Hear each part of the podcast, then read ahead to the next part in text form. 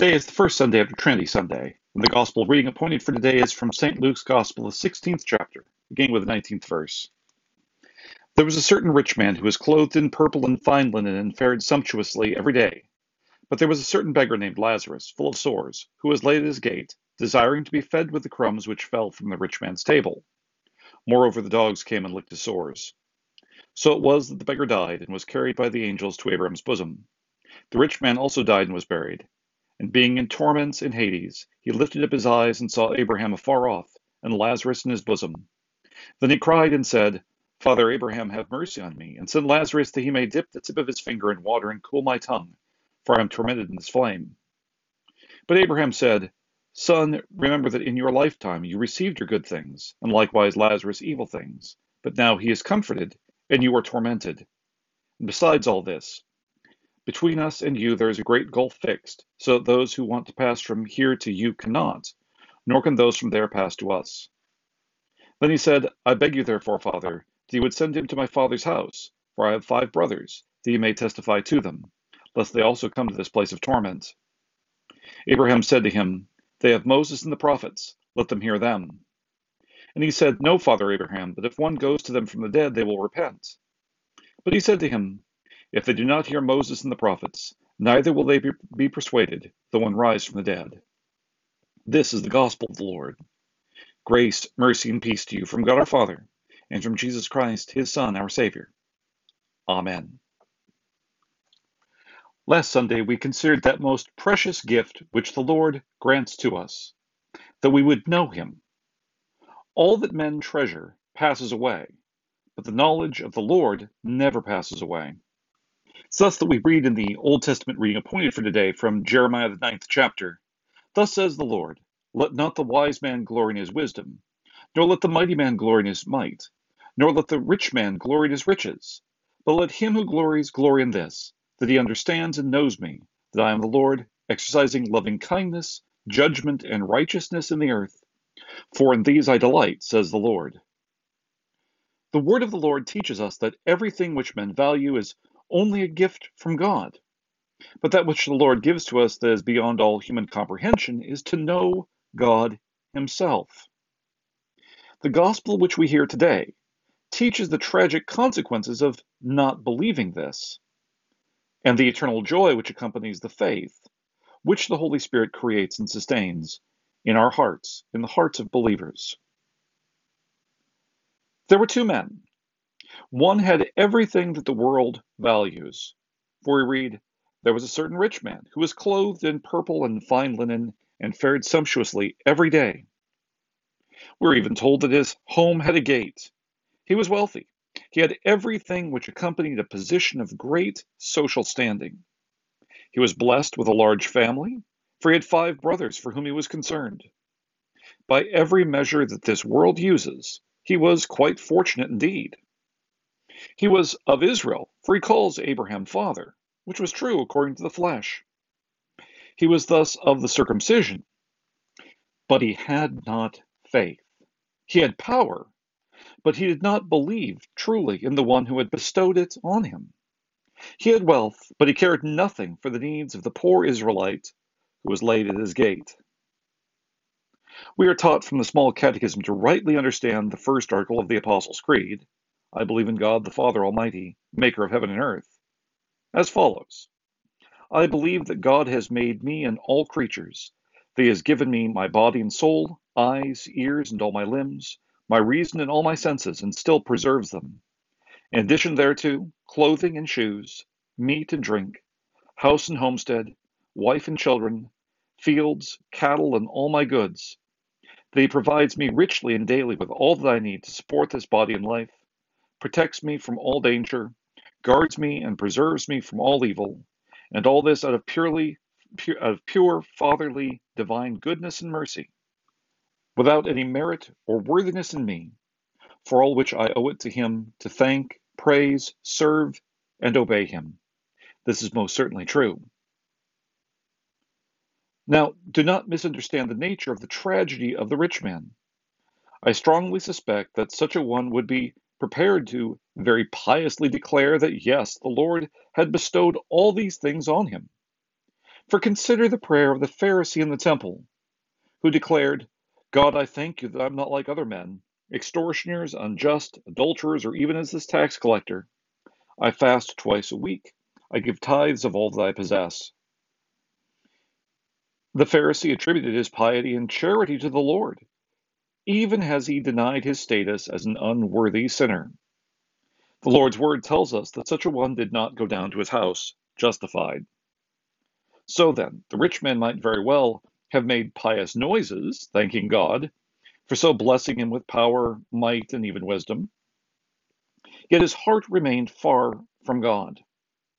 For Abraham says to him, Son, remember that in your lifetime you received your good things, and likewise Lazarus, evil things.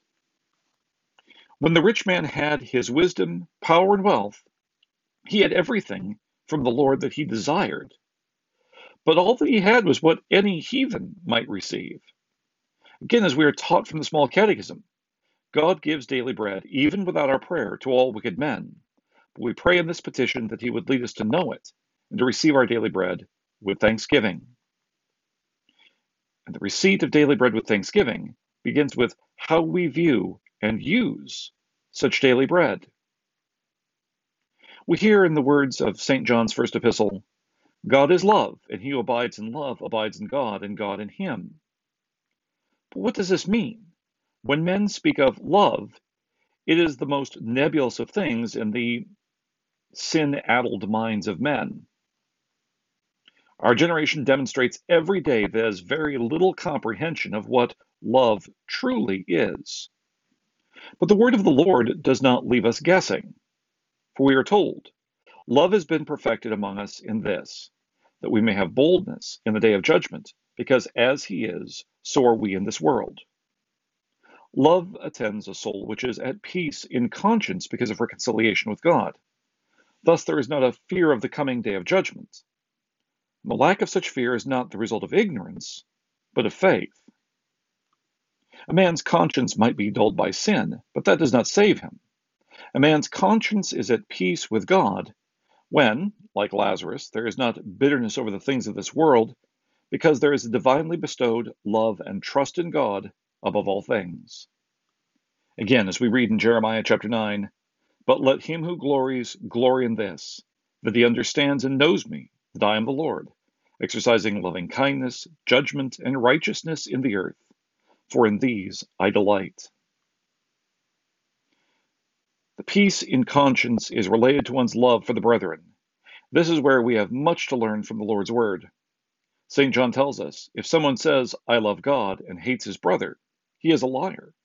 For he who does not love his brother whom he has seen, how can he love God whom he has not seen? And this commandment we have from him, that he who loves God must love his brother also. But did not the rich man have love for his brothers? After all, he said to Abraham, I beg you, therefore, Father, that you would send him to my father's house, for I have 5 brothers, that he may testify to them, lest they also come to this place of torment. Abraham said to him, They have Moses and the prophets, let them hear them. The rich man counted his brethren according to the flesh. He demonstrates that he does not count believing Lazarus among his brethren. Jesus declared in Luke chapter 14, If anyone comes to me and does not hate his father and mother, wife and children, brothers and sisters, yes, in his own life also, he cannot be my disciple. And whoever does not bear his cross and come after me cannot be my disciple. Here the Lord speaks of brethren according to the flesh, who did not have faith. The faith brings division in the household. Again, we read in Matthew chapter 12, But he answered and said to the one who told him, Who is my mother and who are my brothers? And he stretched out his hand toward his disciples and said, Here are my mother and my brothers, for whoever does the will of my Father in heaven is my brother and sister and mother. The word thus teaches us what it means to love or hate a brother. On account of the faith, there may be hatred among those who are brethren according to the flesh. Those who do not believe often persecute those who are of the church. The history of Christendom is full of such circumstances. But the Word teaches us that all those who share true faith and are baptized into Christ are our brethren. For a mark of faith of being among the brethren is whoever does the will of my Father, as Jesus declares. And the will of the Father is that we believe rightly concerning the Son of God. Thus, as we have heard in Jeremiah 9, but let him who glories glory in this, that he understands and knows me, that I am the Lord, exercising judgment and righteousness in the earth, for in these I delight. The rich man was all concerned regarding his five brothers in the flesh, while he showed no concern for Lazarus. Lazarus, as one who is of Israel, should have been fed from the table of the rich man and clothed out of the abundance of the rich man's wealth. He should have had his infirmities cared for out of the wealth which had been bestowed on the rich man. The rich man was no brother to Lazarus in this life, so neither was he in the life of the world to come. Society would have held him in contempt if he had thus treated his five brothers in this way, but neglect for a believer was perfectly acceptable. At most, the rich man saw Lazarus as someone to do his bidding, just as he had seen such people in this world. Our concern is for the saints of the Lord because they are our brethren in Christ. Thus, when they err in life or doctrine, we rebuke them. In the eventuality that they stray from the faith, we mark and avoid them as a call to them to repent while there is time.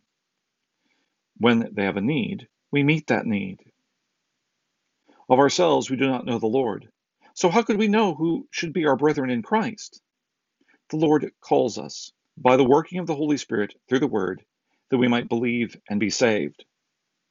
Thus, that great consolation which we have heard from the gospel today, that is sufficient that we hear from the word of the Lord in Moses, the prophets, the apostles, the evangelists.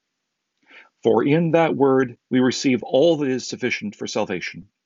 For the Holy Spirit works through that word to create and sustain faith.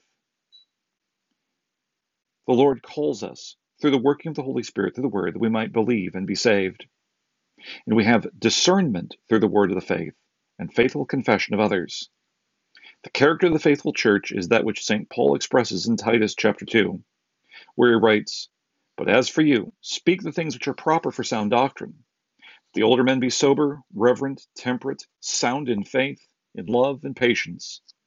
The older women, likewise, that they be reverent in behavior, not slanderers, not given to much wine, teachers of good things, so they admonish the young women to love their husbands, to love their children, to be discreet, chaste, homemakers, good, obedient to their own husbands, that the word of God may not be blasphemed.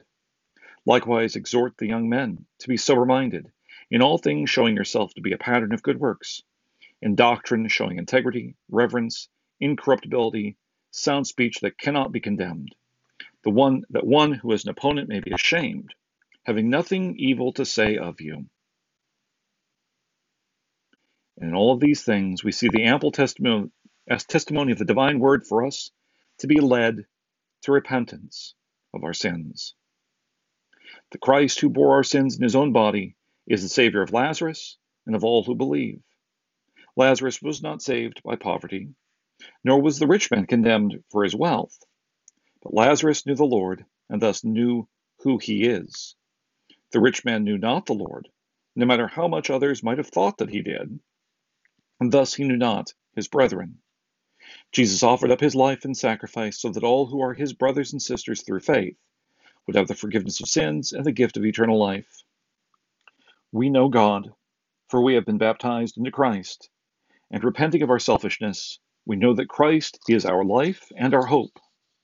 And we are blessed to serve as his instruments for the care of our brothers and sisters in Christ. Amen. Let us pray. O God, the strength of all them that put their trust in thee, mercifully accept our prayers, and because through the weakness of our mortal nature we can do no good thing without thee, grant us the help of thy grace, that in keeping thy commandments we may please thee both in will and deed.